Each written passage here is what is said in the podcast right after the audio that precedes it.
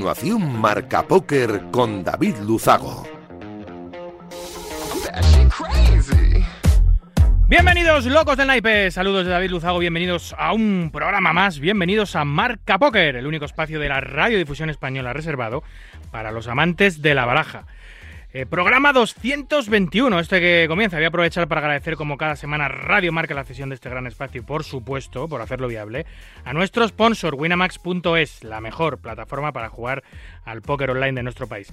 Nosotros como cada noche vamos a intentar que los próximos 90 minutos les sirvan para evadirse un ratito de la situación actual y hacer un poco más ameno todo. Nos ponemos ya en breve con los titulares de un programa como siempre, cargadito de historias, de noticias, de reflexiones de actualidad y por supuesto de entrevistas. ¡Arrancamos! Arriva, quello che deve arrivare. Non ti preoccupare, non ti preoccupare. Arriva, arriva quello que debe arribar. Pues arrancan las World Series, el campeonato del mundo que vuelve a Las Vegas en su nueva sede, que es la, el segundo año donde se eh, repiten sede, en el Valis, en el París, después de haber estado mucho más que una década en el Hotel Río. Bueno, pues repiten sede este año una vez más y vuelve el campeonato del mundo. Muchísimos eventos, más de 90 también. Eh, anillos, eh, brazaletes, perdón, online muy completo. Nos lo va a contar Gerardo Álvarez Ramallo, que es redactor de Código Póker, habitual de nuestro programa, y que nos va a contar todos los pormenores de la nueva edición, de la 54 edición del Campeonato del Mundo en Las Vegas. Tendremos también un carrusel de noticias que define a la perfección lo que ha acontecido en el maravilloso mundo de Naipe en estos últimos siete días. Recibimos a Ricardo Moreno Potholler en una nueva edición de Póker y Cine, también muy vinculado al Campeonato del Mundo, porque nos va a hablar de For Love or Money, que es un documental sobre dos jugadores profesionales, Chris Leon y Stanley Lee, que buscan un brazalete de World Series. Tendremos también un consejo de nuestro experto en desarrollo personal, gestión del tiempo y productividad, Rodrigo Río Lizani, que nos va a hablar de cómo conseguir ser constantes, muy importante. Y cerraremos el programa con las conexiones habituales con torneos live, en este caso con el Festival de Castellón, hablaremos con Dani Albert, y con las Queen Poker Series de Bahía de Cádiz hablaremos con Conchi Mora. 90 minutos por delante de mucho naipe, vamos a por ellos. Escuchas Marca Póker, el deporte rey de corazones.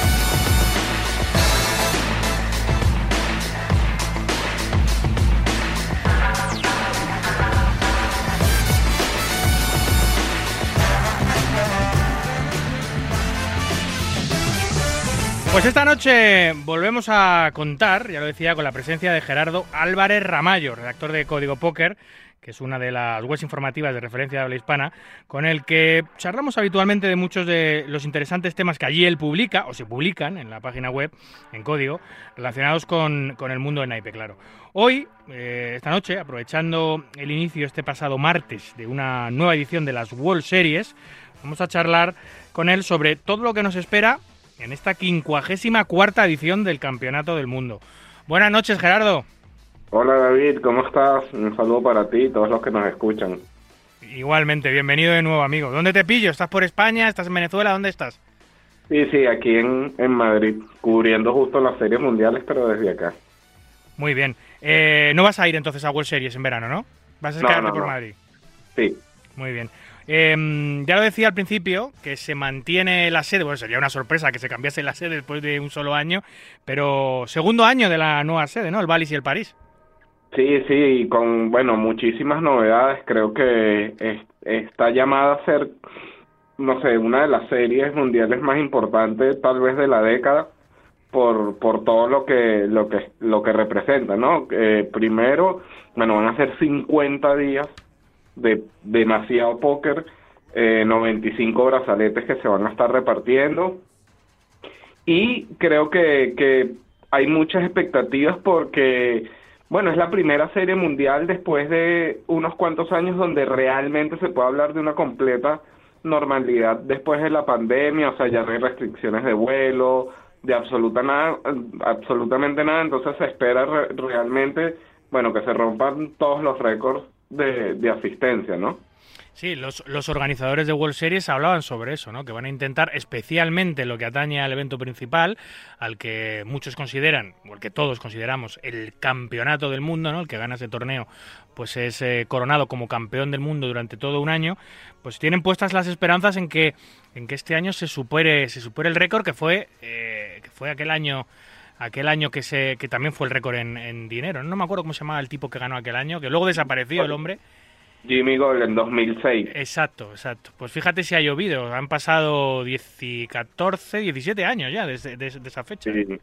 Y se venía con, con buena racha justo antes de pandemia. 2019 fue el segundo mayor main event en cuanto a asistencia, ¿no? Y venía, este, por ahí eh, yo publiqué un reportaje donde se venía, bueno, y, igual en internet están los números, donde se ve la cantidad de asistencia y justamente, digamos, esos últimos años, 2017, venía creciendo la asistencia, era una tendencia alcista, bueno, lamentablemente todo lo que pasó con la pandemia, pero, pero ahora yo creo que, que sí vamos a estar muy cerca de romper el récord, si no, este se, se rompe, ¿no? Eh empieza este martes, bueno, ha empezado este martes pasado em, y va a llegar hasta el 18 de julio. Como dices, 50 días de, de póker, casi dos meses y 95 torneos. ¿Puede ser 95 torneos en vivo y 27 online? O no, son muchos, ¿eh? muchos brazaletes. ¿eh? Sí, y desde el día 1 ya hay grandes jugadores. O sea, el primer evento, obviamente, el de, el de empleados de casino, pero el segundo que fue este High Roller Six Max ya estaba, bueno, estaba Adrián Mateo, Phil Helmut, Daniel Negriano, o sea, ya estaban como desde el día uno, le, digamos, las personas que, que suelen marcar la pauta en, en estos torneos, pues buscando, buscando este rentabilizar aún más, bueno, todo ese viaje, todo, todo lo que representa ir a la serie mundial, ¿no? Claro, este, eh, eh, eh, las World Series, el Campeonato del Mundo es la gran cita del póker mundial anual. Hay muchos festivales, hay muchos circuitos, pero ninguno como, como las World Series. De hecho, es el más grande, el más largo, el que más premio da, donde más jugadores acuden. Eh, y además que tiene brazaletes para más este año para absolutamente todos los bolsillos. Es decir, un jugador como Adrián Mateos, eh, que juega torneos de 50.000, 100.000, 250.000 dólares de inscripción, es su festival, pero para un jugador que juegue torneos de 300, 500, 1.000 dólares, también es su festival, porque hay para todos. Sí, sí, eh, como tú dices, para todos los bolsillos y también que te puedes encontrar en las mesas a, cualquier jugador, ¿no? Yo recuerdo que, por ejemplo, Daniel Negrano es uno de los que siempre es como muy mediático, ¿no?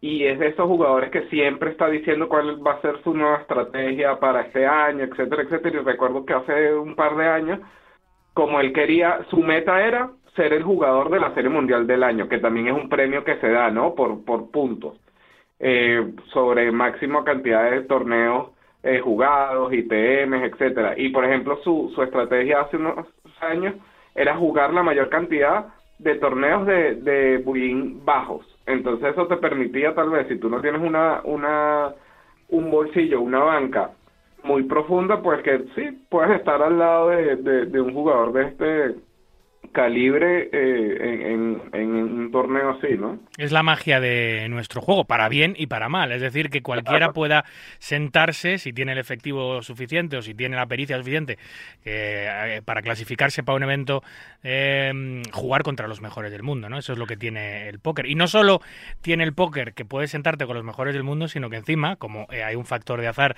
que a corto plazo es bastante determinante en nuestro juego, a Dios gracias, no a largo plazo, pues incluso le puedes ganar ¿no? Le puedes ganar una mano, le puedes ganar un heads up, le puedes ganar un torneo y eso es lo maravilloso de este juego también, Gerardo.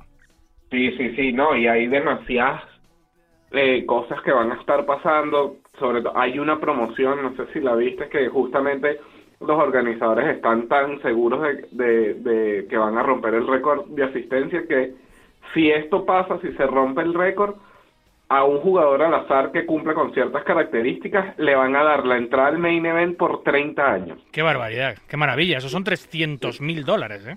Sí, sí, De sí. premio. entonces- Oh. y no tienes que habértelo ganado, ¿no? O sea, hay unas bases del concurso que básicamente es registrarte hasta una fecha y creo que es hasta el día 1D o algo así, eh, que, que tienes opción para registrarte, pero, pero bueno, sí, o- obviamente sería muy lindo ganarte una entrada casi que de por vida este para para este torneo, ¿no? Sí, hombre, si no eres norteamericano, bueno, también, si también lo eres, también te puede pasar, ir 30 años seguidos, a lo mejor no tienes la disponibilidad para hacerlo, pero es igual, lo tienes pagado, si puedes ir bien, y si no puedes ir, pues, pues ya irás al año siguiente. Que se lo están tomando en serio desde la organización de World Series es un hecho, porque estoy viendo los datos que han publicado ellos mismos, que hablan de eh, que, la capacidad será la más grande de la historia del festival, con un total de 608 mesas eh, distribuidas a lo largo de 200.000 metros cuadrados, que esto es el, el récord total de mesas y de, y, de, y, de, y de metros cuadrados donde están esas mesas que ha habido nunca. Sí, sí, una barbaridad. Yo creo que, bueno, ha- había cierta nostalgia ahí por el río, porque, bueno, eh, por muchos años fue la casa de, de la Serie Mundial, pero haber hecho este cambio eh, significó un plus, ¿no? Una, una mejora sin duda. Eh, hubo buenas sensaciones del año pasado. Por ahí todavía siento que la pata coja del- de, la Serie Mundial es el tema del registro, pero pero bueno, no es que es pata coja, sino que son, bueno, cantidades de personas. Y yo estaba viendo las filas para el último día del Mystery Bounty que se hizo el viernes y era una locura. O sea, claro, logísticamente procesar esa cantidad de, de, de personas es una locura. Entonces, también para las personas que vayan a jugar, eh, que no es así como uno puede ir a, a- un torneo local de voy ahí mismo 20 minutos antes y me registro, ¿no? O sea, también hay que planear eso. Muchas personas eh, hacen el registro anticipado eh, con días de antelación, incluso lo puedes hacer por internet porque, porque bueno, al final vas a terminar ahí, eh, no sé, jugando en, en el periodo de registro tardío ya, bueno, consumiéndote el offline, entonces eso también es importante que lo tomen en cuenta. Se están empezando a batir récords. Creo que este torneo del que estás hablando, el Mystery Bounty, que, que si no es este año el primer año que lo hacen, será el segundo porque se han puesto de moda hace pues no mucho, eh, ha batido el récord, ¿no? Más de 18.000 jugadores o 19.000, no sé cuántos, o sea que empiezan muy fuerte la World Series.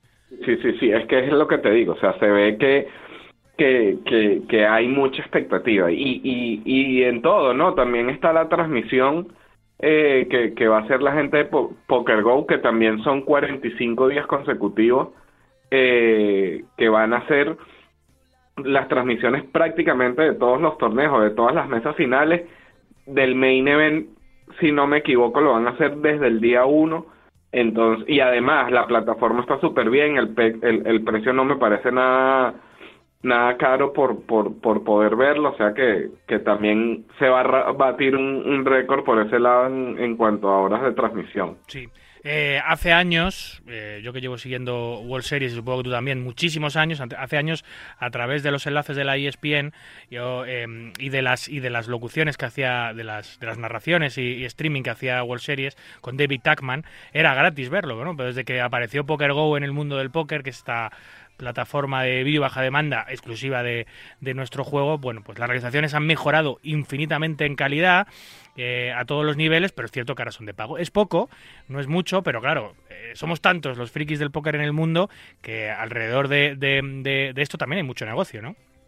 Sí, sí, sí, sí, sin duda. Y de hecho, sí, de hecho me acuerdo el primer año que PokerGo hizo la transmisión, no sé si lo recuerdas, era gratis. Ellos lo habían este dejado libre durante la Serie Mundial.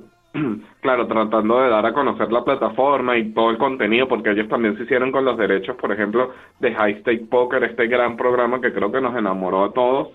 Y tienen los derechos, tienen las primeras, desde la primera temporada, y ahorita lo siguen haciendo, ¿no? Entonces, eh, sí, sí, se mueve una industria muy fuerte, muy fuerte. Yo creo que además eh, Las Vegas en general, aunque ciertamente el póker posiblemente para todo lo que factura Las Vegas a nivel de entretenimiento y tal no no no debe ser mucho, pero hay muchas cosas que se, que se mueven, ¿no? El Win también hace una serie muy grande aprovechando este, esto, estas fechas y es que hay jugadores, este, bueno, por todos lados, ¿no? O sea, Sí, sí, entonces... el, que, el que le guste el póker y, además tenga la intención algún año de viajar a, Las Vegas, ¿no? la peregrinación del jugador de póker que en la vida hay que ir al menos una vez a, la meca de, nuestro juego, pues se va a encontrar que, que, durante los meses de junio, finales de mayo, junio y julio, no solo está las World Series. De hecho, todo gira alrededor del póker esos dos meses en, en Las Vegas. Eh, obviamente los torneos más importantes son los de World Series, pero todos los casinos, todos los casinos, especialmente los de la Strip, pero también los del Downtown, eh, tienen sus propios festivales, unos más baratos, otros más caros. Hay algunos circuitos incluso que eh, aprovechan para meter sus torneos también durante World Series porque saben que hay muchísima afluencia. Así que durante esos dos meses no solo es World Series, como bien dices, Gerardo, hay mucho más.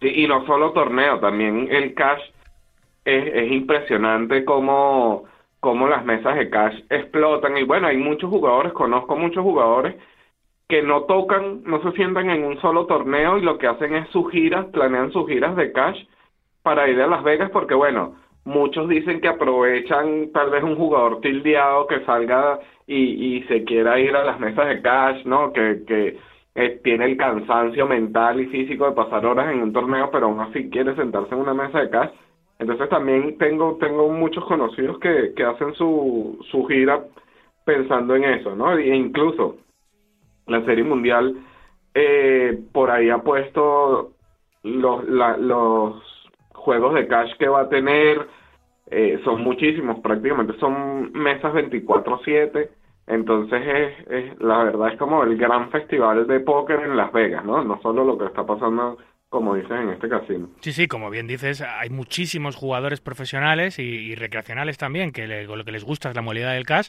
no les gusta jugar torneos por lo que sea, que van a, de igual manera van a Las Vegas, por lo que tú dices, porque eh, hay miles y miles de jugadores, muchos de ellos eh, hacen pausas en los torneos para, para jugar cash, no son expertos en la modalidad, hay miles y miles de turistas norteamericanos y, europeos y, y, asiáticos y de, y de todo el mundo que, que tienen mucho dinero y poco talento en la mesas de cash y los jugadores, los grinders de cash, pues van a, van a buscarlo, ¿no? Es un, son unos meses fenomenales, unas fechas fenomenales para, para, poder, para poder jugar cash en los casinos de Las Vegas, donde además el rake es muy aceptable, a diferencia de los países europeos, donde el rake es, es, es bastante alto en, Las Vegas el rake generalmente suele ser bastante ajustadito y, se puede jugar bien al, al póker. Además, Deep Stack, eh, que nos gusta mucho aquí en España jugar Deep Stack, y es difícil hacerlo por la economía del país.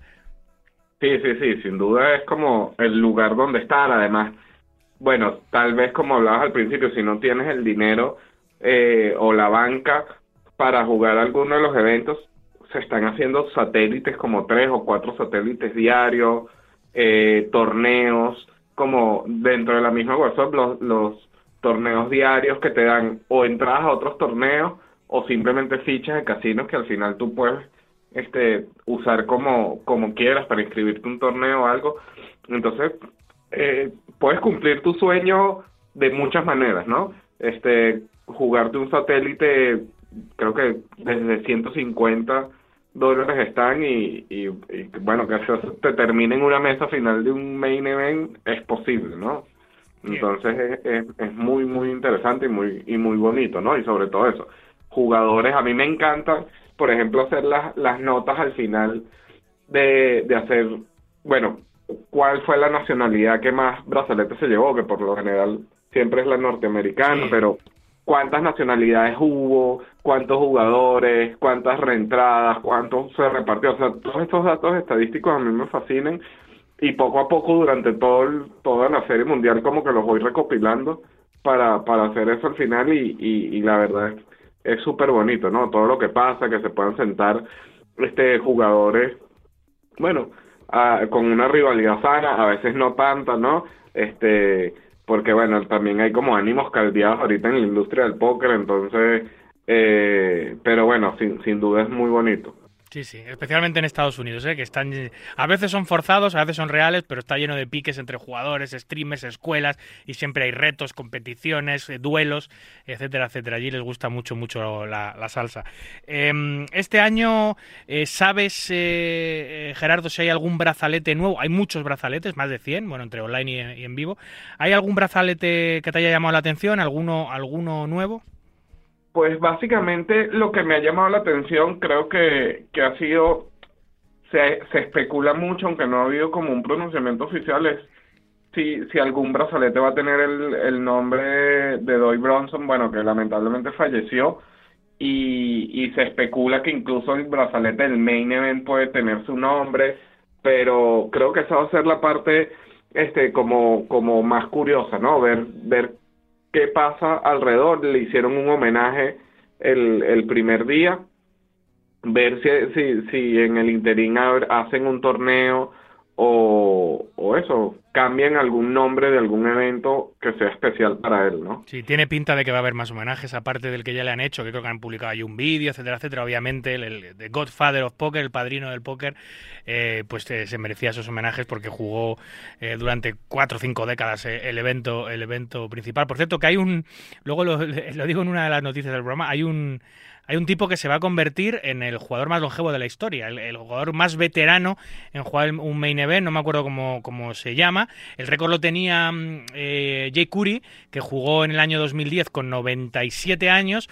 Pues este año, a través de una promoción de, de la Chris Moneymaker Foundation, eh, eh, van a llevar a un jugador de 100 años 100 años tiene el señor y va a jugar el va a jugar el main event. Así que, hombre, no sé cómo se le dará, no sé cómo andará de reflejos el hombre. Eh, sabemos que el main event es un, es un torneo de paciencia, con muy buena estructura, donde puedes desarrollar tu juego con tranquilidad. Pero, hostia, 100 años, 100 años, a ver cómo está de la cabeza el señor, que supongo que bien, si lo quiere jugar. Pero va a ser todo un hito, ¿eh? 100 años, Gerardo, ¿qué te parece? Sí, sí, sí, no, increíble. Hay, hay muchas anécdotas que, que pasan alrededor de la Serie Mundial que son bonitos. Además, yo no sé si hay un cambio como de estrategia de marketing o de persona a cargo de redes sociales, pero este año he visto que se han esforzado más en, en las redes sociales y están haciendo cosas interesantes. Y como tú dices, siempre hay anécdotas, como este señor de 100 años, este, por ahí pasarán algunas cosas. Me recuerdo hace un par de años que un jugador se ausentó eh, ya en una instancia final y le pusieron una cámara en el en el asiento para obviamente para ir registrando cómo se iban consumiendo los blinds stack y nunca apareció. Era como no sé si era una mesa final o ya cuando quedaban este dos mesas y al final creo que salió el jugador al día siguiente diciendo que había estado internado en el hospital por creo que fue por bueno no sé si fue por fiesta o por indigestión o lo que sea pero que no se había podido presentar por eso y son como anécdotas que, que pasan, ¿no? O alguien que se gastó no sé cuántas balas este jugando, etcétera. Y siempre, bueno, siempre el, el bonito momento de la burbuja del main event, que es como un momento clímax, por así decirlo, que, que siempre se espera quién es el hombre burbuja. ¿no? Date, cuenta, Gerardo, que hay una gran parte del field del, evento principal, del Campeonato del Mundo, que suelen jugar, bueno, este año van a intentar llegar a los 9.000 jugadores, que sería, por supuesto, el récord de toda la historia. Pues de esos 9.000 jugadores, hay una gran parte, eh, norteamericanos sobre todo, que vienen clasificados en sus clubes de sus ciudades, en torneos online, en torneos en las propias World Series. hay cientos y cientos de jugadores que se han clasificado eh, por muy poco dinero por 50 dólares, por 100 dólares, que han ganado, que han ganado el ranking de su casino. Hay ligas, porque hay ligas en todo el mundo, en en todos los en muchos casinos del mundo, hay ligas donde el premio es ir, a jugar al campeonato del mundo, por lo cual es gente que ha invertido muy poco dinero, algunos que tampoco tienen mucho conocimiento y que para ellos eh, entrar en premios en el campeonato del mundo, que suele ser la burbuja 15, 16, 17, 18 mil dólares, pues es un momento único y repetible, ¿no? Para muchos de ellos, si vienes además de países eh, un poquito eh, con la industria un poco más floja, 18.000, 20.000 dólares eh, es mucho más que un año de trabajo. Por lo cual, como para no, como para, para que no sea el clímax, ¿no? entrar en premios, ¿no? Para muchos de ellos es salvar el año o varios años. Sí, sí, sí, sin duda. Eso es, eso es algo muy, bueno, que me parece muy bonito, ¿no? Eso de, de bueno, gente que cumple su, su sueño. También luego hay anécdotas este gente que va por el brazalete o no sé si fue el, uno de estos campeones que por ahí una historia de que su, su brazalete lo fundió en hizo un collar para el perro. sí, hay de eh, todo, Y la gente que lo subasta, en, en eBay ah. hay muchos. Ajá, o sea, son que se quedan tiesos, claro, y lo subastan porque necesitan cash. sí, sí, sí, son, son, bueno, son muchas anécdotas que se irán conociendo a lo largo de estos 50 días donde, bueno, se desayuna, almuerzo y cena póker, ¿no? Mira, el, eh, estoy viendo que el evento más barato de este año, me parece una pasada, ¿eh? es 300 dólares. Yo, eh, a ver, yo, yo me acuerdo, no hace mucho, yo me acuerdo cuando los eventos más baratos de World Series eran 1.500 y 1.000 dólares, no había mucho más. Luego salieron los de 888, hace unos años ya salió uno de 500, pero es que este año hay uno que le llaman el Gladiator, que tiene 3 millones garantizados por 300 dólares. Eh, es una barbaridad. O sea, poder optar a un brazalete en el Campeonato del Mundo por 300 dólares sí que podríamos decir que para cualquier aficionado medio a nuestro juego está al alcance.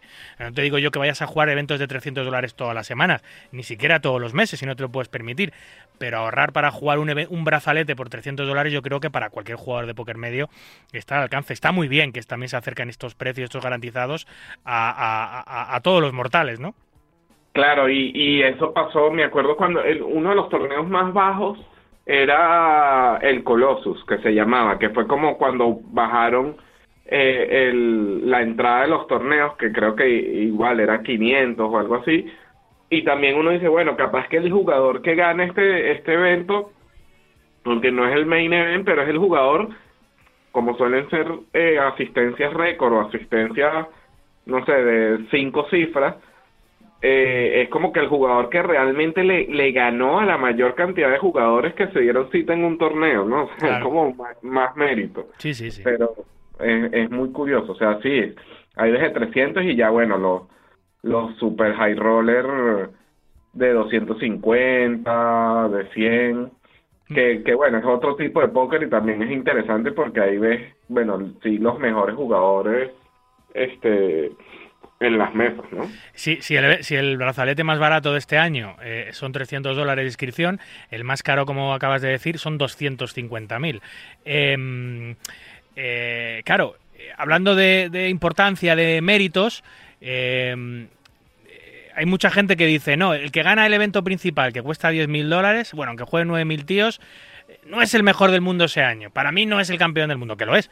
Pero hay mucha gente que dice, no, el campeón del mundo es el que gana el evento más caro, porque ahí es donde juegan los mejores y solo los mejores. O otros que dicen que el campeonato del mundo, o sea, el, mejor jugador del mundo ese año es el que gana el Player Championship, que se juega en un montón de modalidades distintas, no solo en Hold'em, y cuesta 50.000. ¿Tú por cuál de estos tres eventos te inclina? Primero, Gerardo, ¿cuál crees que es el que más mérito tiene ganar?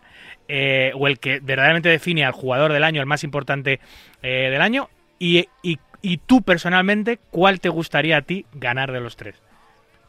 Bueno, yo creo que, el, como dices, o sea, yo siento que el main event es como el top of mind de todos, ¿no? O sea, todos queremos este pasar por ahí, obviamente es algo que te inmortaliza, o sea, tú no es lo mismo ganarte un high roller de 250, o sea, digo, a nivel mediático que decir, bueno, tengo mi nombre que después aparte lo vas a tener en una gigantografía puesta en los salón de Las Vegas por toda la eternidad, este con, bueno, este fue el que ganó el brazalete este año, ¿no? Pero también decir, bueno, sentarme en una mesa de un high roller y ganarlo quiere decir que, bueno, estoy entre los mejores jugadores del mundo y competí con los mejores jugadores del mundo.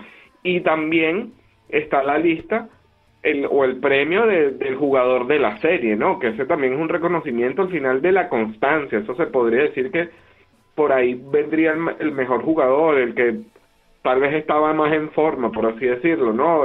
Este hizo más mesas finales o tuvo más cobros. Es que sí, es distinto, es, es complicado como cómo medirlo, pero sin duda yo creo que el main event es el, el torneo que todos quieren ganar, ¿no?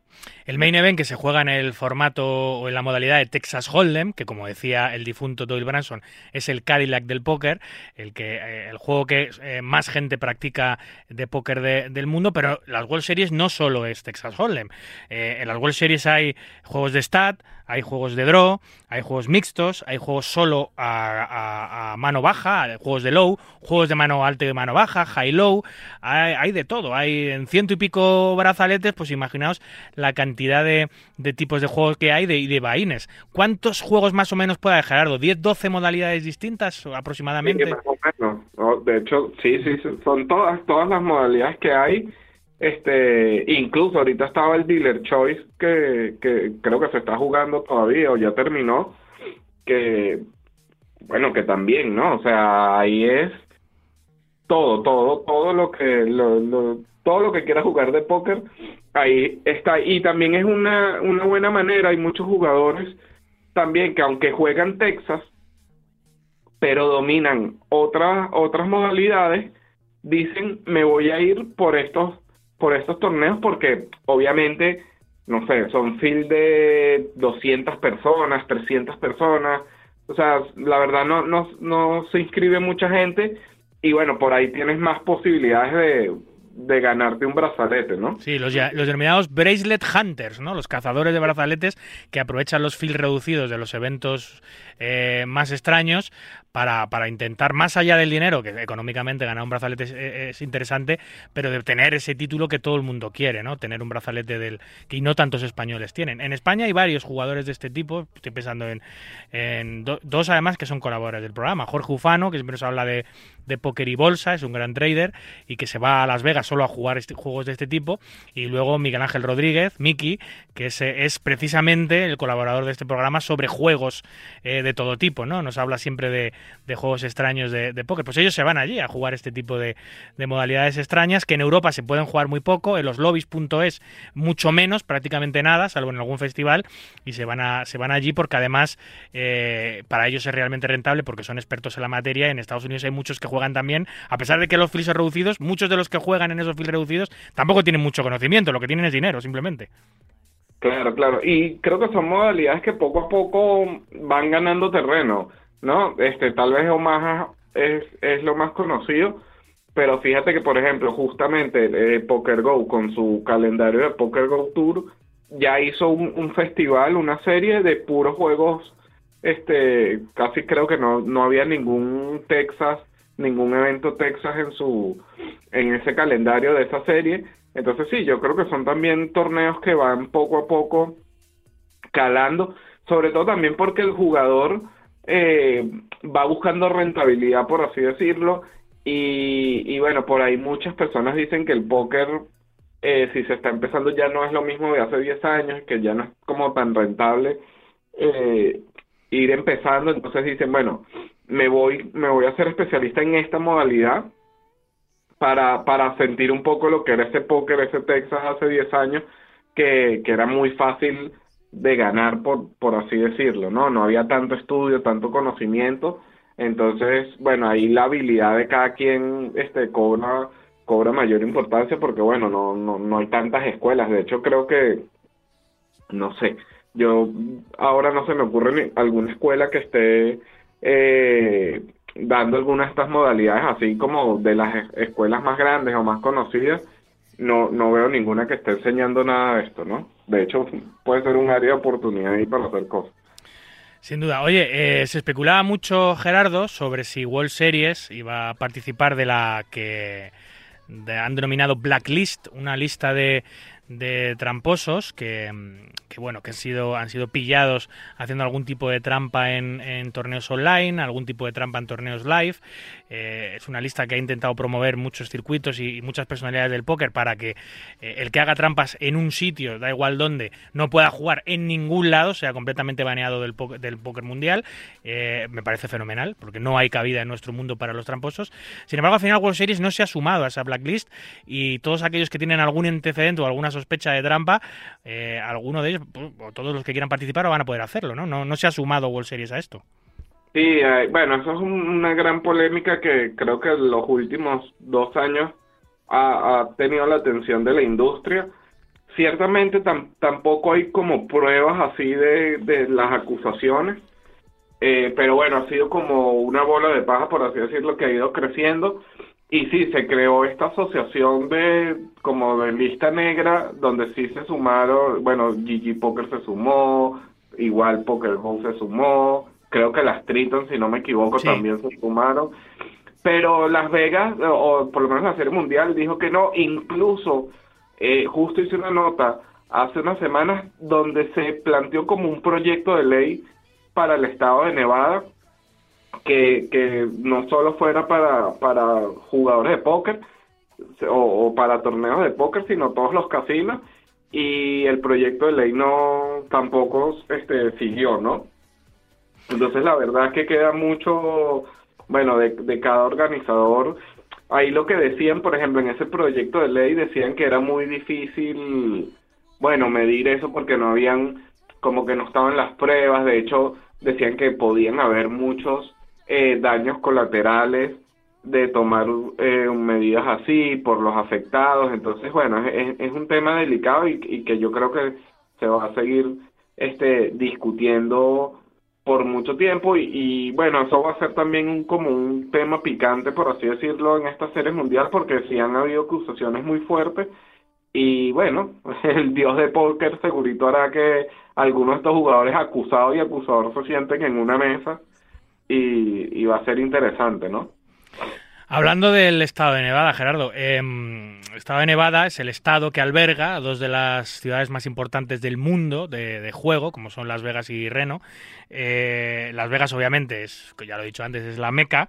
En, han pasado ya, va, va, a hacer dentro de poco, van a hacer 100 años de la legalización del juego en, en, Las Vegas, ¿no? que se legalizó en 1931. En, en España creo que eh, tuvo que morir Franco para que esto ocurriera y los primeros casinos en España creo que datan del año 77, que creo que fueron La Toja o alguno, alguno de estos y, luego ya en Madrid abrió creo que en el 82 Gran Madrid, eh, pero fíjate, en Las Vegas llevaban con el juego de forma legal desde el año 31. En el 41 se empezaron a, a construir... Eh, los primeros casinos importantes fuera del downtown, en la strip, pues eh, con estos, estos eh, em, personajes como Baxi Siegel, la mafia americana, construyeron el Flamingo, etcétera, etcétera, y eh, en, una zona que luego en los años 90 ya se determinó la strip porque todo el mundo se trasladó a, a esa zona, ¿no? Donde solo había desierto, algún mafioso que consideró que era bueno poner un llevar agua y poner un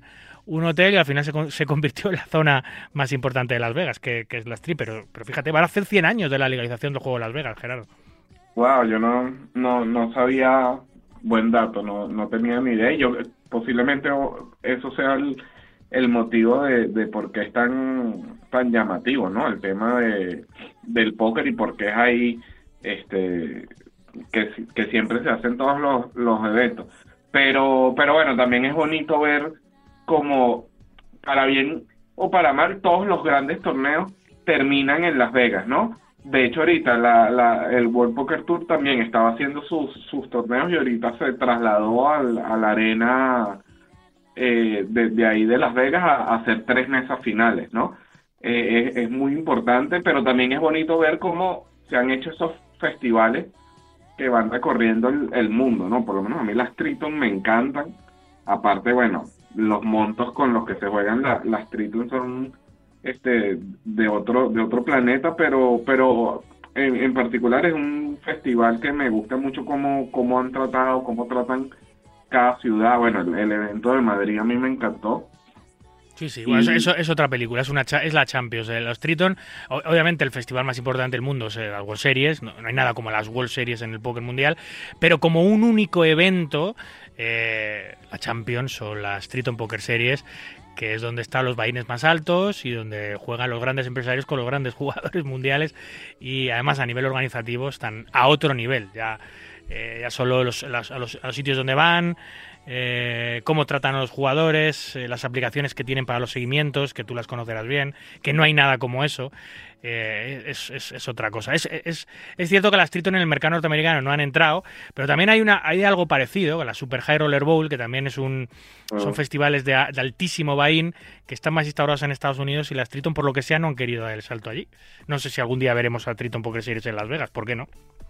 Sí, posiblemente, pero sí, sin duda Las Vegas, cualquier jugador de póker eh, tiene que estar en Las Vegas, ¿no? Eh, eh, como decías al comienzo, en, en, algún momento tiene que pasar por ahí, además, por ahí veía un, bueno, ya uno empieza a, a, ver las personas que uno sigue en redes, amigos y jugadores ya en Las Vegas y escuchar, que ya lo hemos hablado anteriormente, el sonido de las fichas en un salón de esta magnitud. Tenía un amigo eh, muy cercano que estaba jugando uno de estos eh, Bounty Million en el día más concurrido, que era como el día 1C, algo así, y el sonido de las fichas es impresionante, ¿no? O sea, es una de las cosas más, más bonitas que hay. Es la magia del póker en vivo, la sociabilidad que te da y ese, ese, ese tocar el plástico de la carta, el sonido de la ficha, el, el ambiente del casino es que es otro rollo, claro. Es magia. Y de Las Vegas es magia.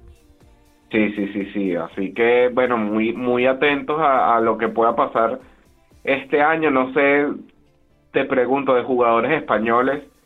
Eh, bueno, se le pone siempre el ojo a Mateos, pero ¿qué otro jugador para ti sientes que llega en, en, en buena forma o que, o que puede ser su serie mundial o que te gustaría a ti. Sí, todos los años nos sorprende, nos sorprende alguien. De hecho, hay, hay ganadores de brazalete españoles que completamente inesperados, por lo cual, como en España tenemos tanto talento, gracias al éxodo forzoso de hace años, de las escuelas que tenemos, que son las mejores del mundo, pues siempre puede haber algún caballito joven, eh, algún potro que, que, llegue lejos, sino pues los, obviamente los grandes clásicos eh, de nuestro póker como Vicente Delgado, como, como Sergi Reixac, como eh, Sergio Aido, el mismo Adrián, Leo Margetz, que, que ya es poseedora de un brazalete, ¿por qué no ¿por qué no repetir? Los grandes espadas de nuestro póker siempre van a estar ahí, pero no hay que descartar a los nuevos, eh, que tenemos muchos, a los grandes jugadores de casa españoles que están emboscados y que no juegan mucho torneo, pero, pero que World Series sí lo juegan, porque ¿quién no quiere jugar un evento de este tipo? Eh, yo creo que tenemos bastantes opciones, eh, para empezar la de Adrián Mateos, obviamente, que es la gran baza española, de traernos otro campeonato del mundo, otro brazalete de, campeón del mundo a, a España. Otro cantar es el main event. El main event, eh, yo calculo que lo jugarán, no sé, 150 españoles, quizás 130 españoles. Bueno, pues hay que tener un poco de suerte para ir pasando días. Sabemos que es un torneo muy largo, de 7-8 días de competición, y que te tienen que cuadrar todos los astros, aparte de tener mucho talento. Y bueno, nosotros, la verdad, eh, nos conformamos eh, con tener un representante de España en el November 9, aunque ya no se juegue en noviembre, en, el, la mesa final del Campeonato del Mundo, y luego soñar, ¿no? Lo hemos tenido muchas veces, o varias veces, y, bueno, desde Carlos Mortensen, que es el único campeón español del main event, pues no, no hemos podido saborear eh, la, la, gloria absoluta, ¿no? Que es tener al campeón del mundo un año en nuestro país. Ahora, el vigente campeón es noruego, es Penjostad, y, va a hacer el cetro ahora en julio, el 18 de julio, que es cuando acaba pues a ver si tenemos suerte. Y es un español, y si no lo es, pues que sea un jugador latino de, Latinoamérica, venezolano, colombiano, eh, argentino, eh, donde sea, y, el póker latino pues pueda tener eh, un representante al máximo nivel, como lo tuvo hace poco, ¿eh? porque Damián Salas, el argentino, fue campeón del mundo hace dos años. Sí, sí, sí, ahí como la Armada Latina, como nosotros le llevamos en código, ha venido fuerte, llegan en, en buen momento también. Eh, bueno, Papo en sí ha hecho este, buenos desempeños, igual, todos los EPT, bueno, yo no sé qué tiene él en los EPT que, que se crece. y por ahí también, bueno, hay varios jugadores latinos como que llegan en, buena forma, hay muchos que, que viven en Estados Unidos y que ya, bueno, están en los circuitos de Estados Unidos. Y siempre uno los está haciendo seguimiento porque están en cobro. Entonces sí, yo, yo creo que, que bueno, ojalá este sea el año de, de, una linda sorpresa.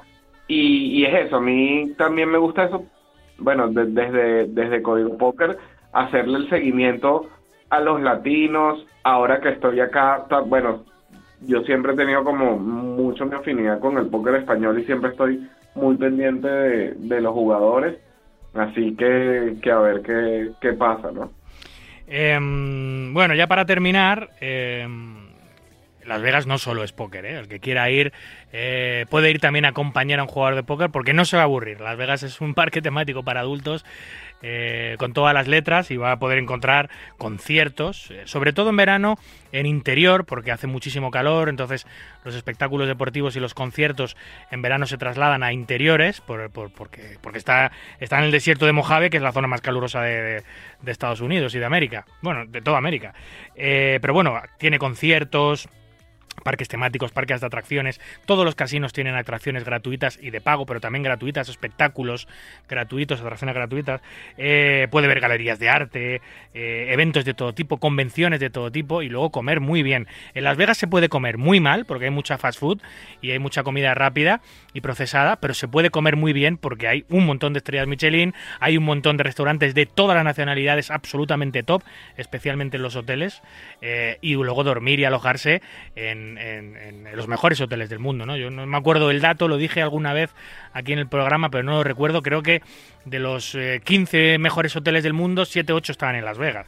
Eh, son hoteles impresionantes donde la habitación estándar eh, parece mi casa, ¿no? O sea, son es increíble y luego la cantidad de restaurantes que tiene, porque es una brutalidad la cantidad de habitaciones que tienen esos hoteles, piscinas, restaurantes de todo tipo. Bueno, no te vas a aburrir. Si quieres acompañar a un jugador de póker, sea su pareja, su amigo, y no juegas al póker, bueno, yo te recomiendo aprender, pero si no quieres aprender, pues ese viaje también merece mucho la pena, porque te lo vas a pasar teta. Sí, sí, sí, en Las Vegas está... Bueno, de hecho, creo que se jugó un clásico ahí, o hubo una liga que se jugó hace poco, este, como que del Inter, Madrid, eh, o jugadores, equipos que hacen sus pretemporadas allá. Hay, ahorita hay negociaciones de un equipo de las grandes ligas de béisbol que se muda a Las Vegas. Ya hay un equipo de la NFL eh, que se mudó a Las Vegas hace unos años y, y es interesante. Y por ahí también eh, recuerdo, no sé si fue el año pasado, que Ceros, eh, prácticamente sus blogs, dijo, bueno, ¿qué voy a hacer que sea distinto? ¿no? Y, hizo como una guía gastronómica, incluso se fue alojando en distintos hoteles como para mostrar esa parte, ese lado B, por así decirlo, de la serie mundial y, y bueno, sí, como tú dices, hay, hay para, para todo, si vas a jugar ese mismo para todo, tienes que tener cuidado que no te consuma eh, de- del centro de atención que pueden ser las, las mesas, pero y festivales, o sea, en todos lados están grandes artistas eh, tocando, entonces sí, la verdad es que es un, es un, bom- es, es un Disney, o sea, ah, yo a veces cuando trato de, de, de, de explicar qué son las series mundiales, digo, es como un Disney eh, con Navidad con el Mundial de Fútbol, ¿no? Es como que todo estuviese pasando Sí. En, el, en el mismo momento porque, porque es así, ¿no? Sí, sí. Bueno, eh, hay muchos jugadores que se van los 50 días, los dos meses allí, ya no solo para los que vayan de turismo, sino para los propios jugadores que van dos meses. Tú no puedes jugar todos los días, es una locura, necesitas desconectar algún día. Y esos jugadores pues tienen todas las opciones de ocio que hemos, que hemos dicho. Para empezar, yo recuerdo, yo he estado varios años, eh, el Circo del Sol está allí de forma fija y que so- para mí el Circo del Sol es el espectáculo visual o uno de los espectáculos visuales más impresionantes que se puede ver hoy en día. Pues en, en Las Vegas hay siete, hay siete, hay siete espectáculos de Circo del Sol distintos, en siete hoteles distintos.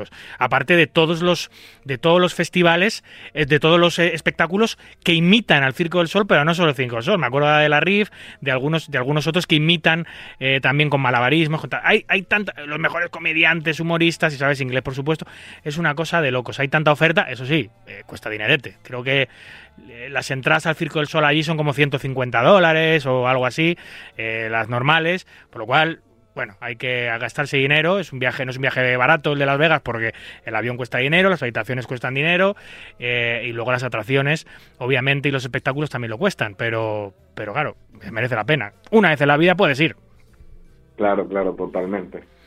Eh, una sorpresa que nos hemos llevado este año, por cierto, no sé si sabías, eh, Gerardo, que Adrián Mateos, al llegar al Balis, eh, bueno, a, la sede del Campeonato del Mundo, en una de las paredes, pues ha visto su careto. O sea, tenemos, tenemos ya la, cara de Carlos Mortensen como ganador del Campeonato del Mundo en el año 2000 o 2001, creo que fue.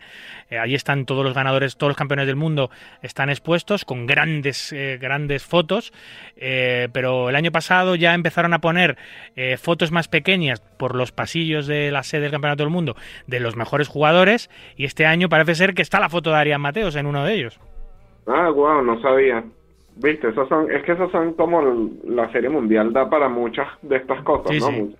Notas de color interesante y como te dije también, no sé, a nivel de, de estrategia de redes sociales, la gente de la World Series este año creo que le está poniendo más empeño y y la verdad es que las redes sociales están muy activas, muy visuales y bueno, es como para no perderse nada, ¿no? Ahí y obviamente en código que estamos haciendo el seguimiento eh, de todos los latinos, básicamente enfocado en los latinos, pero, pero el seguimiento de todos los torneos, ¿no?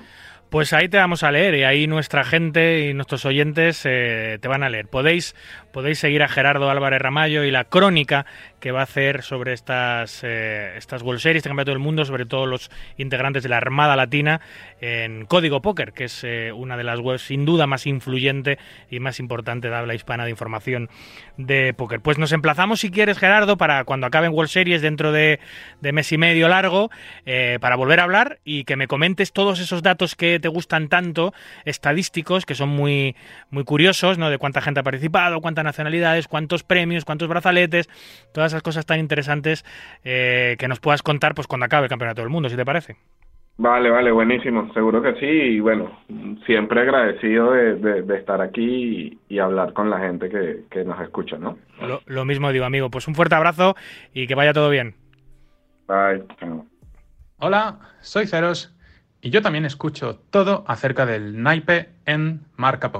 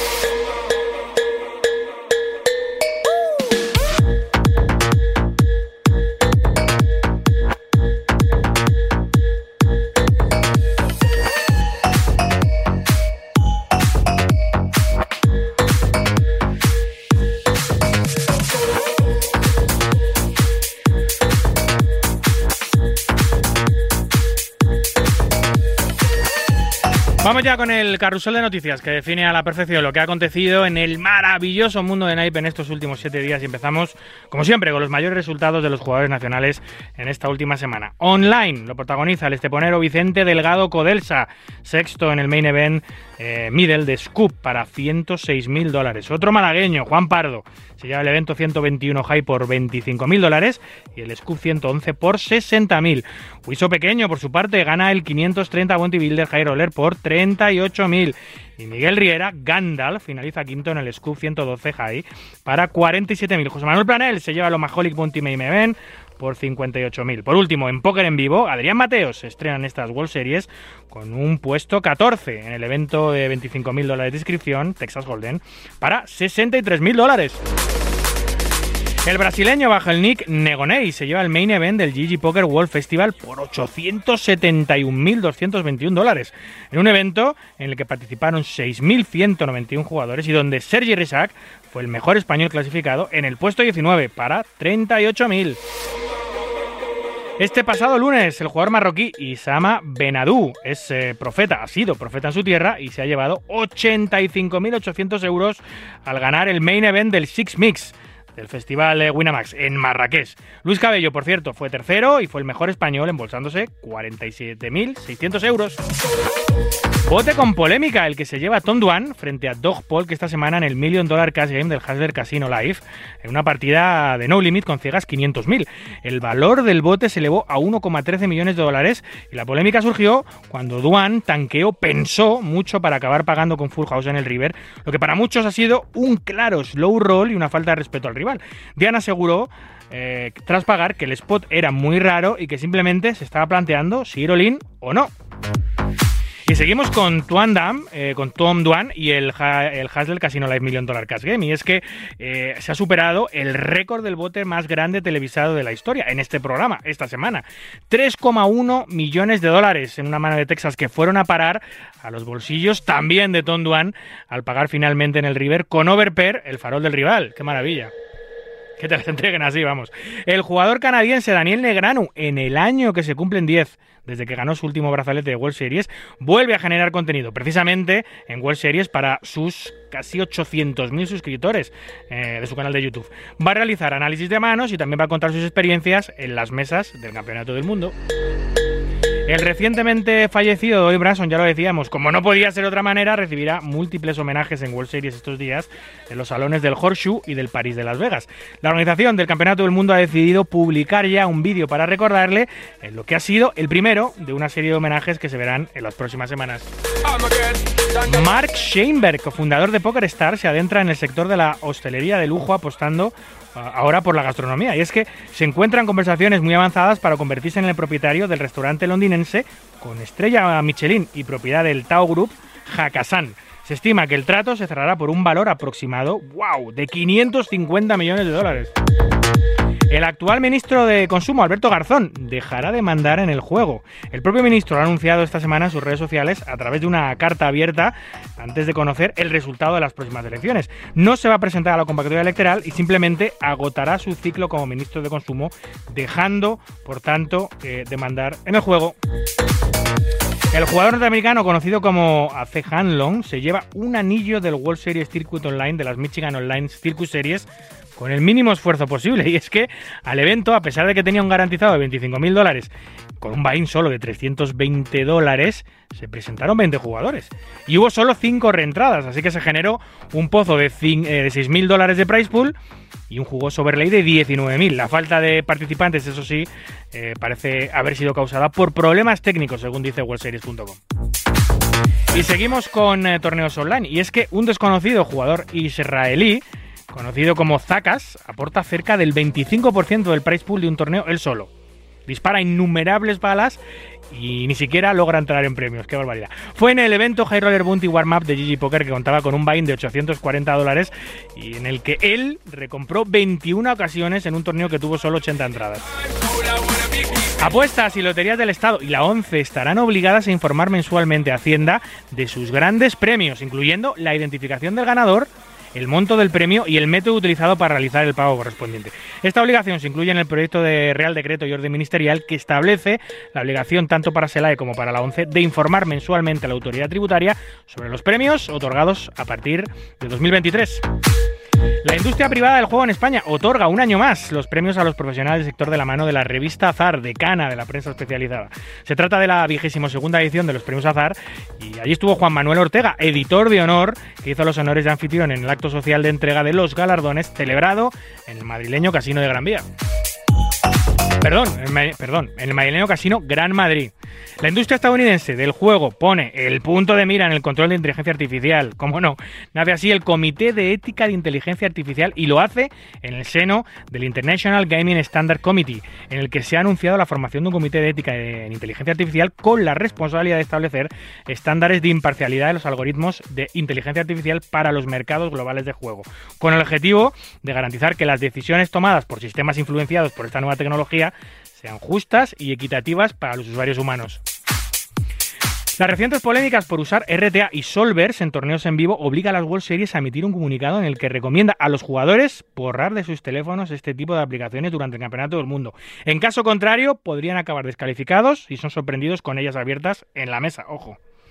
Y cerramos, ya lo decía antes con Gerardo, con el veterano jugador de 100 años, oriundo de Boynton Beach en Florida, Jim Calden, que anuncia que acudirá sponsorizado por el Money Maker Tour al main event de World Series, convirtiéndose así si su salud se lo permite, en el jugador más anciano que habrá jugado este evento en la historia. El actual récord lo ostenta el norteamericano Jack Uri, que participó en la edición de 2010 a la edad de 97 años. Y este señor tiene 100. Bravo por ello, sí señor. Escuchas Marca Póker, el deporte rey de diamantes.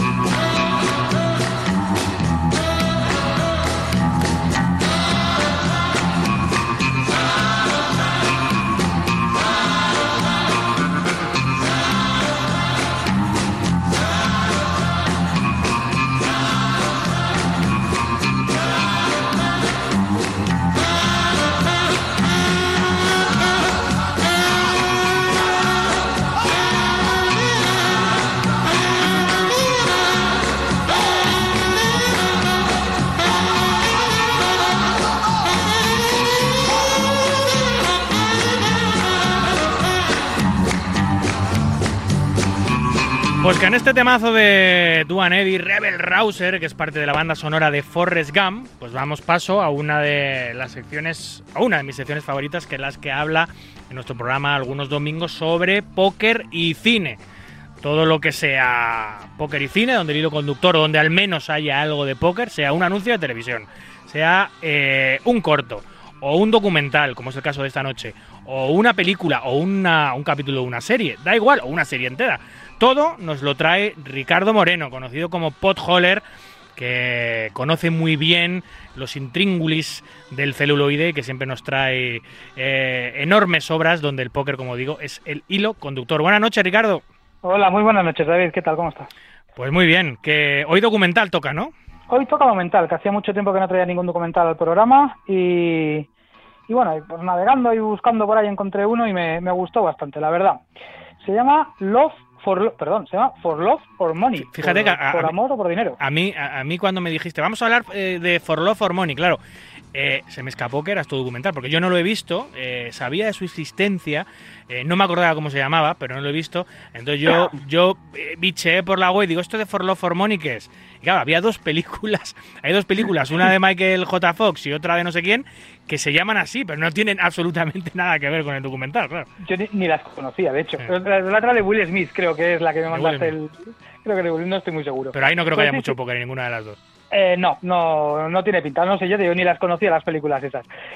Pues eh, nada, For Love for Money, eh, que además viene, viene bastante al pelo en, en estas fechas, ya que, bueno, aprovecha la participación de varios jugadores profesionales en las World Series para que hablen sobre sus experiencias, bueno, son las World Series del 2018 creo que son, para que hablen so- sobre sus experiencias, pensamientos, miedos y bueno, más cositas sobre el póker y cómo enfrentan ellos las distintas situaciones a las que se enfrentan. Eh, algunas anécdotas y también cuentan, por supuesto, por qué juegan al póker. Oye, pues es muy molón y más lo que tú dices ahora mismo. En el momento en el que estamos, que va a haber una avalancha de información sobre World Series, que tantos y tantos jugadores peregrinan a Las Vegas para jugar Campeonato del Mundo, verte este documental para ponerte en situación de lo que es la vida de un grinder durante el Campeonato del Mundo, un bracelet hunter, un cazador de brazaletes, pues es más que interesante.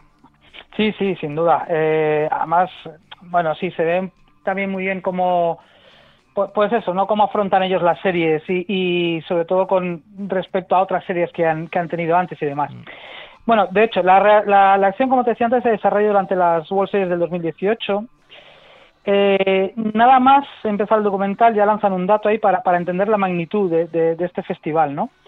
Eh, decenas de miles de jugadores se reúnen para intentar ganar uno de los únicamente 78 brazaletes que hay en juego. Eh, en fin, para los amantes de las estadísticas, mm, que calculen a ver eh, qué posibilidades hay de ganar un brazalete, ¿no? Entre estos jugadores pues están Chris León, eh, Stanley, eh, Stanley Lee, eh, no, el, no el dibujante que se murió, no Stan Lee, sino Stanley Lee, y Scott Bloom, a ver que esto es complicado de decir, Blumstein, que fue Scott Blumstein. Blumstein, ese que fue el ganador del año del 2017, del Sí, año sí. anterior. Sí. Y bueno, y que están en Las Vegas batiéndose el cobre, pero también hablan algunos entrenadores, ¿no? Como Tommy Angelo o Jim Hull. Eh, antes de nada hay que decir que me ha gustado bastante el documental, como te decía antes. Eh, aunque son profesionales, o precisamente por ello, te das cuenta que al final da igual que seas pro, que seas recreacional, que seas lo que sea, ¿no? Muchos miedos, frustraciones, alegrías, duda- dudas sobre tu juego cuando sufres una mala racha, o esa sensación de imbatibilidad, ¿no? De, de que eres invencible cuando tienes una buena, son las mismas para todos. La realidad, lo que ocurre, vamos, lo Claro. que sentimos todos.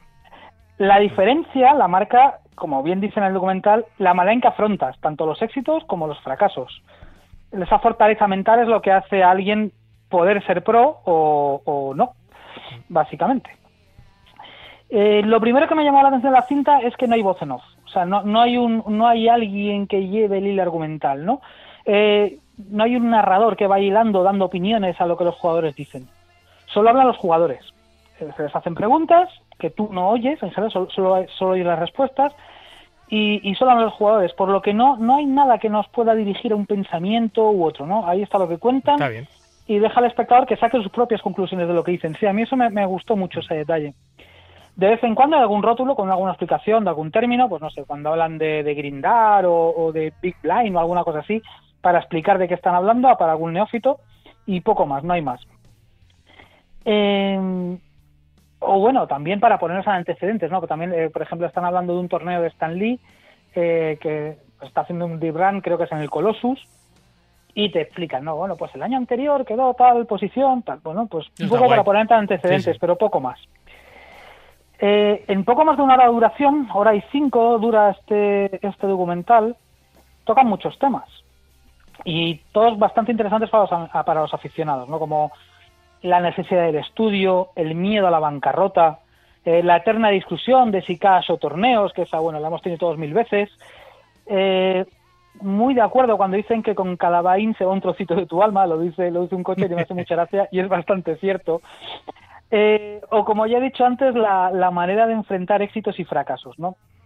Con respecto a esto último, me parece muy interesante el momento en que Chris León eh, sale eliminado del main event en el primer nivel. Ya, eso es dramático, ¿eh?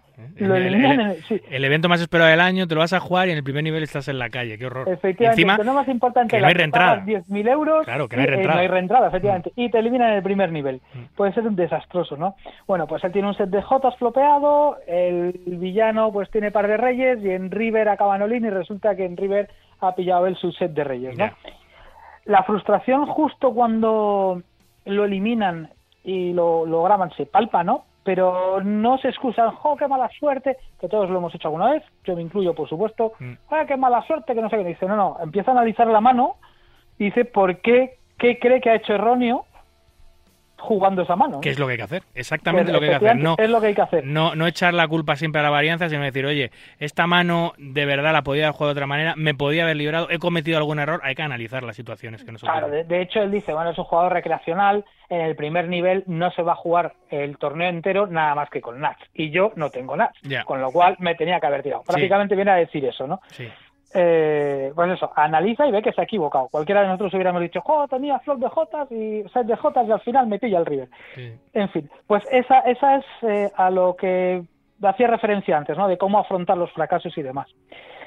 También hay anécdotas divertidas, como la de un jugador que por error se apuntó a un satélite del World, de, a un satélite del World Poker Tour y no solo se, clasificó, sino que además lo ganó por más de 900.000 dólares. Hostia, vaya error. Menudo error, menudo bendito error, madre mía. Quería, quería jugar un torneo de 1.000, creo que era, 2.500 o algo así online, y de repente dice, ¿por qué me dan solo 3.000 puntos?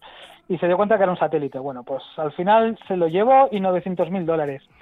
O la de otro jugador que decidió com- comprar acción de unos amigos suyos, así baratitos, y de un tipo que conoció en un torneo. Y a este que fue al que, al que más le compró, le compró 650 dólares. Bueno, no está mal, pero vamos, con las cifras que se manejan en los bancajes, pues esto es pecata minuta, ¿no? ¿Que ¿Qué pasó? Bueno, pues esos 650 dólares al tipo ese que se encontró en un torneo resultó que era Ryan Rees, que ganó el main event del 2013, y esos 650 dólares los convirtió en más de 400.000. Ah, muy bien, pues casi un, por, sete- un por 700, así Pues tranquilamente. sí, otra, otra, otra para los amantes de la estadística también, ¿no?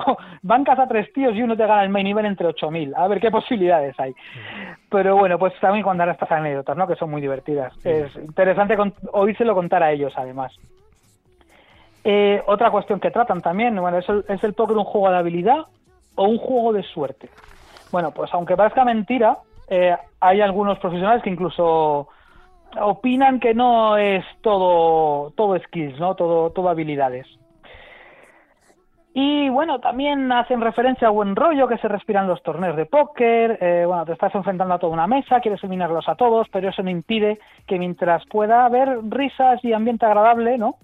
Y salvo contadas excepciones. Sí, bueno, eso, eso- eso es una cosa, Ricardo, que a veces eh, gente que no, que no tiene nada que ver con el mundo del póker y, y va a un casino por lo que sea y, lo ve y dice, joder, macho, está- estáis, estáis quitándoos el dinero unos a otros, eliminándoos de torneos, ganando manos de casta, pero sin embargo estáis todos eh, dicharacheros, todos riendo, riéndote con una broma que ha hecho un tío al que le has pelado antes o te ha pelado a ti no sé cuánto, sabes que es como todo súper social, todo se sobreentiende que tú estás ahí para ganar puntos o dinero y, no hay ningún mal rollo, salvo siempre hay idiotas en todos los lados, pero, pero que generalmente hay un buen rollo y especialmente en estos festivales como World Series o festivales tan especiales, tan únicos, eh, pues todavía más, ¿no? Porque estás disfrutando de tus vacaciones, de tu momento, de tal. eh, eh, Mm. estás disfrutando a lo mejor, pues eso, del mejor festival del mundo, ¿no? Pues, pues vas a disfrutarlo y si te eliminan, pues bueno, te han eliminado y si eliminas otro, pues lo has eliminado, pero estás disfrutando una situación que, que a lo mejor mucha gente no la va a volver a disfrutar en su vida porque no es nada barato, ¿no? Entonces, claro, no, no, eh, esas, ese sentimiento yo creo que en pocas competiciones se dan, aparte de, de, pues eso, de torneos de póker o demás, ¿no? Sí, Según mi opinión, vamos. Así es. En, en definitiva, bueno, un documental muy recomendable, a mi parecer muy recomendable, eh, en el que se tocan muchos temas eh, muy interesantes para los aficionados, con las World Series de fondo. Eh, importante, se puede ver íntegro en YouTube. En YouTube, sí, bien, en eso abierto, gratis, muy bien. Efectivamente, eso sí, en inglés, se puede subtitular en inglés. Bueno, Pero bueno, recomiendo a todos, aunque el nivel de inglés no sea muy alto, que se haga el esfuerzo con los subtítulos de verlo, porque de verdad que merece la pena. Oye, eh, aparte que aunque no sepas mucho, mucho inglés, como está hablando de algo que conocemos muy bien, por el contexto también, eh, leyendo los subtítulos, seguramente saquemos eh, duda, rápido de lo que están hablando, ¿no? Porque además todos los anglicismos los conocemos perfectamente de este juego. Sí, sí, y las situaciones al final te das cuenta que son, que son muy comunes a todos. O sea, no solo al que ha ganado dos millones de dólares eh, online, sino igual al que está jugando los torneos de 50 euros del casino local, ¿no? Las, las situaciones realmente son muy parecidas y entonces lo- se puede entender bien, sí. ¿Qué nota le damos? Pues vamos a darle 3,5 por joles, un No- notable. No, está Me mal. ha gustado. Un, un notable con lo exigente que eres, no está, no está nada mal. Eh, oye, pues me lo voy a poner esta noche eh, para ponerme en situación. Bueno, Muy esta bien. noche, esta noche ya no, mañana por la noche en todo caso. Pero me lo voy a poner, ¿eh? Porque tiene muy buena pinta. Eh, ya te digo que la había oído hablar, eh, pero no me acordaba, o sea, no sabía ni qué jugadores eran, ni cómo se llamaba, ni nada. Así que eh, voy a por él. Eh, ¿y Sí, tú? de hecho, de hecho el título hace referencia a eso, ¿por qué juegas tú al póker? ¿no? Si por amor o por dinero. Pues bueno, también, también se... Por las dos también se- cosas, por las dos cosas. efectivamente. Dos Una cosas. anécdota de, de esto. En el 2018 creo que se desarrollan estas, estas World Series. Ah, ¿sabe- ¿Te acuerdas quién fue el ganador? No, 2018 Pues no. no. No fue ninguno de estos, fue un tal John Cena, que no tengo ni idea de quién es. Sí, John. Cena, sí, sí, sí. Sí, es cierto, es cierto. Uno de los, uno de los años prepandemia. En fin, eh, ¿y tú cuándo vas a ir para allá? ¿Cuándo nos vamos, eh, Pot? Ay, pues eh, estuve cerquita, cerquita de ir este año con el King Five. Claro, con la promo. Bueno, sabes, sabes que han ido, ha ido un equipo español para allá. Sí, sí, lo sé, lo sé, lo sé. No, iban seis equipos y nosotros nos quedamos los décimo primeros. Hostia, qué cerca, macho. Bueno, pero algo llevarías, ¿no? ¿Qué os habéis llevado? Sí, nos llevamos los tickets, los 100 euros en tickets. Bueno.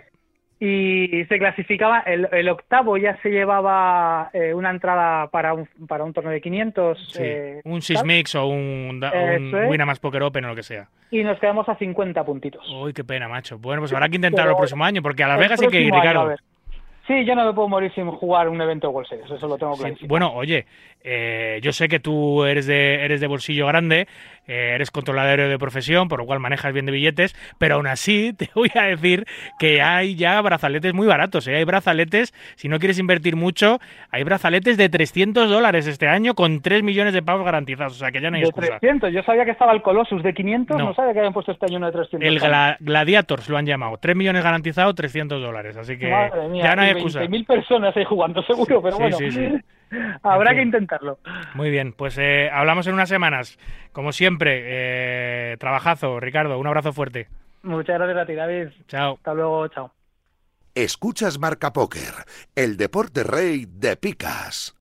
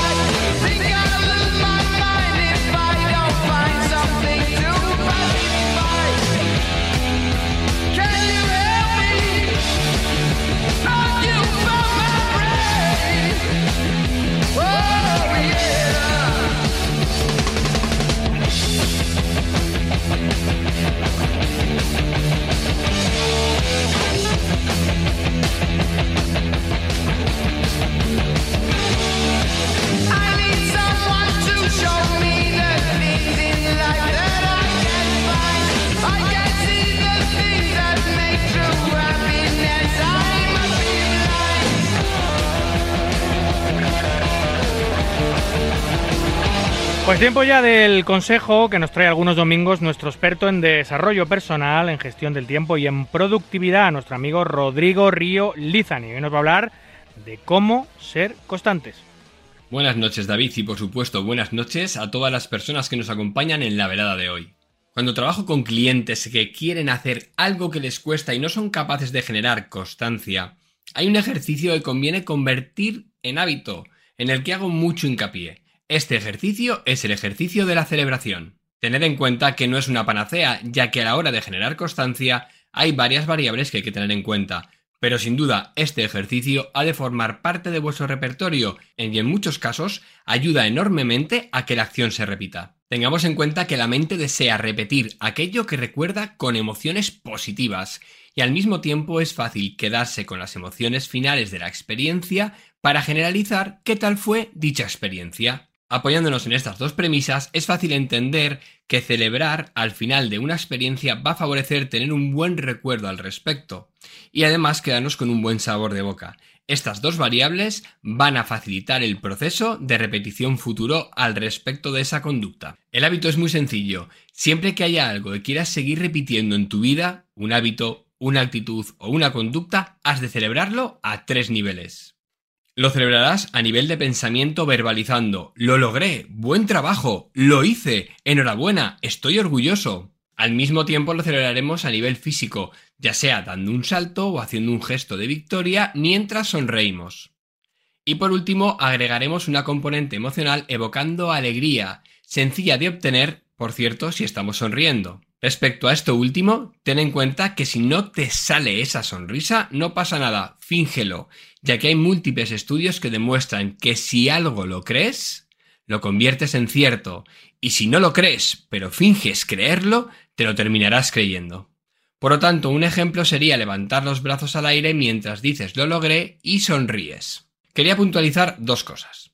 La primera es que celebremos aquello que dependa al 100% solo de nosotros.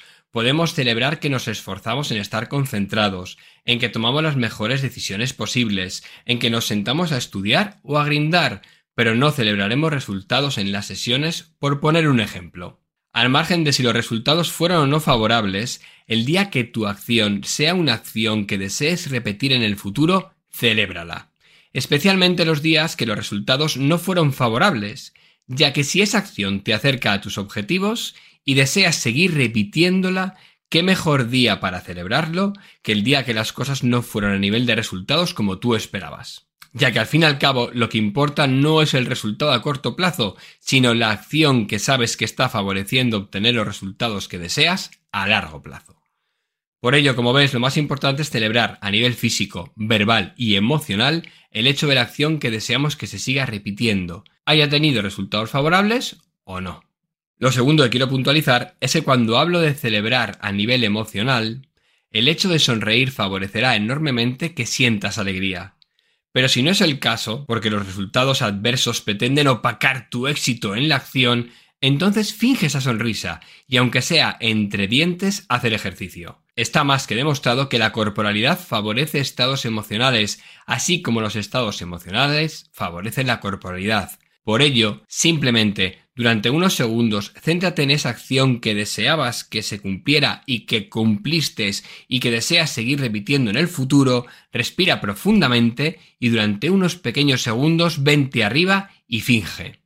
Te aseguro que tiene más impacto positivo para ti hacer esto aunque parezca ridículo o forzado que salir refunfuñando de la habitación. Ejemplos en los que usan mis clientes este ejercicio. Por ejemplo, cuando les cuesta grindar y al final se sentaron. Cuando les costaba estudiar y al final lo hicieron. Cuando no han mirado la gráfica en la sesión. Cuando han logrado respirar profundamente para gestionar el tilt. Cuando han tomado las mejores decisiones posibles durante la sesión. O por ejemplo, cuando querían ponerse a leer y han conseguido sentarse a leer 5 minutos. Como ves, es un ejercicio muy sencillo. Todo aquello que hagas, que quieras que se repita en tu vida, dedica esos 5 segundos a celebrarlo de manera física, mental, verbal y emocional. Este cóctel te ayudará a que se repita en el futuro y mejorará el recuerdo de dicha experiencia. Eso sí, repito, insisto, solo con actos que dependan 100% de ti al margen del resultado. Muchas gracias por vuestro tiempo, espero que os sea muy útil y lo dicho, si lo probáis, contarme a través de las redes sociales qué tal os ha ido. Un fuerte abrazo y muy buenas noches. Chao, chao. Escuchas Marca Póker, el deporte rey de tréboles.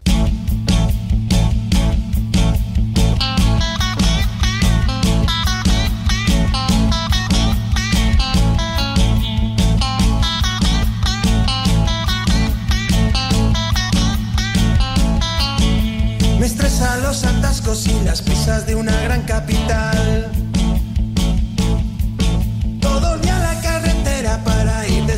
A trabajar. La suerte que tenemos en nuestra ciudad no es grande ni pequeña, es el sitio ideal. Ven a conocerla y seguro que te quedarás. Te tardeo por el centro, ya verás que bien lo vas a pasar. En las fiestas con amigos, en las collas te vas a encontrar. Juntos cantaremos Papá Morellu, pasearemos de la mano por el Urugu. Lo comprobaremos los dos juntos cuando vengas tú.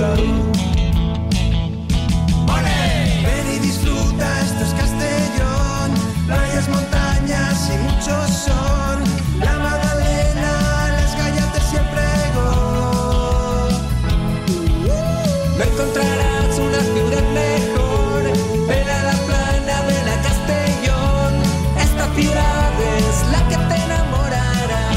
Como hacemos todos eh, domingos noche, damos un pequeño repaso, o un gran repaso, según se mire, a los eventos más importantes live eh, de nuestra geografía o los eventos de los eh, eh, organizadores patrios que hacen eventos fuera de nuestras fronteras. En este caso nos vamos a quedar dentro de las mismas porque si hay un evento que lo eclipsa todo este fin de semana y esta semana es el gran festival eh, que se ha celebrado en el Casino de Castellón, que es un festival único, exclusivo, eh, especial, porque eh, reúne a tres de los eh, organizadores y a tres de los festivales más importantes de España. A Dani Albert con el Spanish Poker Festival, a Camilo Cela y a Tony con Tony Lazo con, con la- Pablo Redrado, por cierto, también en el Spanish Poker Festival, Camilo Cela y Tony Lazo en la Liga Española de Póker, el NP y a Jaime Sánchez Salvador con el Circuito Nacional de Póker. El año pasado, ahora nos contará Dani, que le tenemos esperando, pues cada uno presentó su calendario por separado en una gran unión también, cada uno tenía sus propios eventos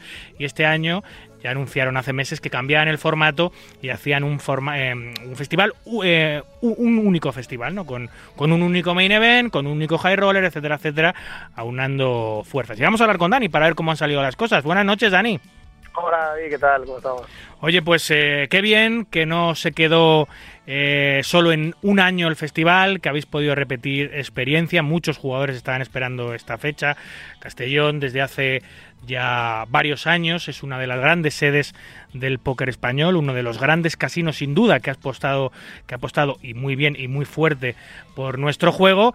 Y bueno, pues todo esfuerzo tiene recompensa y como digo, tres de los grandes eventos nacionales han dado cita estos últimos 11 días en el Casino de Castellón. Cuéntame. Sí, bien, al final ha sido, eh, tenemos que ser sinceros, ha sido un sabor agridulce, como bien decía mi compañero Jaime Sánchez en, en redes sociales, ya que quizá las expectativas eran un poquito más altas en cuanto a participación, pero bueno, al final eh, toca reflexionar y toca hacer eh, quizá alguno, algún tipo de cambios de cara a volver a tener el punch que tuvimos el año pasado, que este año no hemos conseguido tenerlo. Yo, si- sinceramente, Dani, eh, yo no creo que haya sido. O sea, la razón principal, y eso estoy completamente seguro, porque yo me dedico a esto, tú lo sabes igual que tú, eh, es que hay tanto evento, hay tanta oferta, hay tantos. Es que es imposible, es imposible. Sí, es que vayas donde vayas. los- La, diferencia es que es que creo que el año pasado eh, éramos únicos y este año hemos sido uno más. Entonces, creo que debemos de reflexionar y volver a ser únicos. Entonces, creo que vamos a trabajar en eso la- las próximas semanas. O sea, me estás diciendo, esto me está asegurando que hay festival eh, en, en el año 2024. Esa es la intención. Primero toca hacer el Consejo de Sabios y, el Sanedrín, el Sanedrín. Bueno, pues cuéntame cómo ha ido cómo ha ido un poquito. Al final, hombre, me estás hablando, pero los números yo los he estado viendo por encima y tampoco están tan mal. A ver, empezamos bien, empezamos Mm. con más de 300 registros en, el, en la apertura. Eh, luego, sorprendentemente, un, un- teníamos un evento, un Mystery Bounty de 400 lunes, martes, que no teníamos grandes expectativas y llegamos a hacer 99 registros. Sí, Creo que al final, para ser un evento lunes, martes eh, en Castellón, 400 buy sí. pues estuvo bien. Complicado, sí, sí. Es un bain complicado y, un día- y días complicados, sí, sí. Sí, entonces dijimos, bueno, empieza bien la semana. Vino el high roller y ahí fue donde empezó a, titubear todo un poquito, eh, poquitos registros, que se cerró, se cerró con 11 o 13 registros. El año pasado tuvimos cerca de 60 y el main pues siguió un poco la línea del high roller. Aún así se cerró con 200 registros. Eh, los 380 creo que fueron el año pasado. Entonces sí que es verdad que empezó bien, pero no acabó de... Y algo ahí creemos que ha podido fallar, tenemos que estudiarlo bien y tenemos que, que pensar eh, bien las cosas para hacer, yo creo que recuperar otra vez la fuerza que tuvimos de, de lo que decías, ¿no? de, de ser únicos. Eh, yo creo que no ha ayudado al festival que haya habido un, un festival tan grande eh, en las fechas, bueno, coincidiendo con la apertura, que es, es el Festival de Marrakech, donde se han desplazado muchísimos españoles. No ha venido bien, seguro, que las World Series ya están en marcha, porque seguramente algunos posibles jugadores de ese high roller lo podían haber disputado y al estar en Las Vegas, pues no, no ha sido. Pero, pero claro, los números son mejorables, pero sí que es cierto que, que- que- que el mercado, tú Dani lo sabes, está más complicado que nunca en la historia, desde que fíjate que yo llevo 20 años en esto, pero es que está complicadísimo. ¿eh? Sí, sí, por eso te digo que creo que tenemos que seguir fieles a, ser diferentes y, y a, bueno, al final somos tres promotores más del propio Casino de Castellón involucrados en el proyecto. Creo que tenemos suficiente experiencia para poder eh, buscar ese producto único. Entonces, pues yo, por lo menos desde mi parte, vamos a, vamos a buscar eh, ir por ese lado para, para que el año que viene, si volvemos, que, que queremos que sí, volvamos con, con mucha más fuerza. Eh, ¿Alguna idea que te sobrevuele la cabeza, que tú siempre estás creando Mm. cosas, eh, que puedas decir y que nos puedas decir, yo, yo creo que voy a cambiar esto para 2024? No, así generalmente yo creo que el, el punto más eh, concreto en el que debemos de trabajar de inicio para luego darle forma es decir, si seguimos con una, mar- una marca única o si volvemos a la anterior de ser todas las marcas dentro de un festival. Claro, Entonces, eh, sí, sí, sí. Una vez decidamos eso, ya podemos empezar a darle forma eh, para el año que viene. Ahí es donde ibas, eh, al principio de nuestra conversación, que, que te comentabas que eh, posiblemente hay- hayáis pasado de ser un festival único a ser uno más, porque al final habéis, habéis presentado un calendario, eso sí, muy extenso, de 11 días, pero un único calendario. Claro, lo que, es que posiblemente os hacía únicos, aunque yo creo que seguís siendo únicos, porque tres organizadores, tres festivales, uniéndose en un único festival es una cosa muy especial. Pero es cierto que quizá era más exótico, más interesante para el jugador que cada festival tuviese su calendario. Pero también es que eran muchos días. ¿Cuánto fue el festival de 2022? ¿Tres semanas puede ser? ¿O, o No, no, dos, dos, de lunes a lunes. de O lunes sea, a de lunes? lunes a, a- a- a dos lunes, sí. Sí, dos sí. semanas completas. Sí, Muy- bueno, vaya, al final, al final es, es esto, ¿no? Eh, creo que es el punto básico sobre el que debemos de trabajar. Creo que tenemos tiempo y, y que, bueno, que lo que he dicho, suficiente experiencia como para poder re- reencauzar el, el rumbo. Muy bien, pues eh, creo que hay alguna cara conocida en la mesa final. He visto, está Víctor, está Kevin, que también es habitual de los torneos españoles. ¿Hay alguna cara conocida en, en, en el- en el- en la- en esa, en esa mesa final del main event, ¿no? que ha tenido 200 entradas? Sí, sí, Víctor, Víctor ya no está. Mm, No vamos a hacer mucho spoiler, Sí. por si acaso. Y sí, había, bueno, había un par de jugadores locales. eh, estaba también Kevin Ferrer. Eh, bueno, ahora sí de memoria tampoco te sé decir mucho más, pero bueno, Bueno. más o menos lo que, lo que habías dicho, sí. Bueno, generalmente concluyo esta conversación contigo y con los organizadores que presentan sus torneos aquí en el programa con próximas fechas, pero claro, no vas a ser tú eh, claro, el comunicador de las fechas de los demás, así que lo vamos a dejar aquí. Sé que vosotros tenéis eventos importantes en las próximas fechas, como también la LNP y el CNP, así Sí. que si alguien quiere enterarse, pues solo tiene que acudir a las redes sociales, SPF barra baja póker, eh, que es el Spanish Poker Festival, a las redes sociales de la, de la liga es, creo que liga barra baja es póker o algo así, o liga es baja póker, y o, o circuito nacional de póker. Ahí puede tener información de tres de los mejores y no los mejores circuitos nacionales de, de, de póker. Pues nada, como siempre, Dani, muchas gracias por atenderme y, y a seguir eh, creando y a seguir eh, generando buenos eventos. Gracias como siempre por dejarnos este espacio y ten por seguro que en cuanto haya una sentencia del Consejo de Sabios, pues te la haremos saber. Sí, me lo cuentas aquí en el programa, si es posible. Correcto. Sí, Un sí. abrazo. Muy bien, un abrazo, un saludo. Y de Castellón nos vamos a Sevilla, donde se ha celebrado una etapa más. No, a Sevilla no, perdón, a la Bahía de Cádiz, al Casino de Cádiz, donde se ha celebrado una etapa más de las Queen Poker Series. Nos lo cuenta su jefaza, Conchi Mora. Muy buenas noches, David. Pues nos encontramos aquí en el Casino Bahía de Cádiz, que ha sido la ubicación elegida para celebrar esta tercera etapa de las Queen Poker Series. Eh, bueno, comentaros, como ya sabéis, que este evento ha nacido este año, en 2023. Es un proyecto el cual le tengo mucha ilusión. Y bueno, me da mucha alegría comentaros que hemos hecho récord en participación en un evento de póker aquí en esta, en esta ubicación. Eh, hemos tenido un total de 341 entradas en el main event. Recordaros que, bueno, estos son unas microseries eh, para jugar en vivo y nuestro main event es de 200 euros. El primero se va a embolsar 12.500 euros. Y bueno, hemos tenido un feedback bastante bueno de los jugadores, nos ha hecho un tiempo increíble aquí en la costa de Cádiz. Hemos podido disfrutar de la gastronomía, de la playa, del póker y sobre todo, pues bueno, de la buena gente que hay por aquí. Nada, comentaros también que la siguiente etapa se celebrará en Casino Castellón del 6 al 10 de septiembre. Así que espero veros a todos allí. Un beso, un saludo y buenas noches. Chao. Muy bien, pues esto ha sido todo por hoy. Gracias, Conchi. Aquí concluye nuestro ducentésimo, vigésimo primer programa. Un verdadero placer compartir este ratito nocturno con los amantes noctámbulos de la baraja. La producción y la técnica estuvo el gran Dani López y a los micros, como siempre, un servidor, David Luzago. Recuerden, para jugar al póker online, no lo duden, jueguen en winamax.es, la plataforma número uno de eventos online de nuestro país. Cuídense mucho, cuiden de los suyos y continúen, por favor, respetando las indicaciones sanitarias. No a la guerra, a cualquiera de ellas y en cualquier lugar. Hasta el próximo domingo, amigos. Adiós.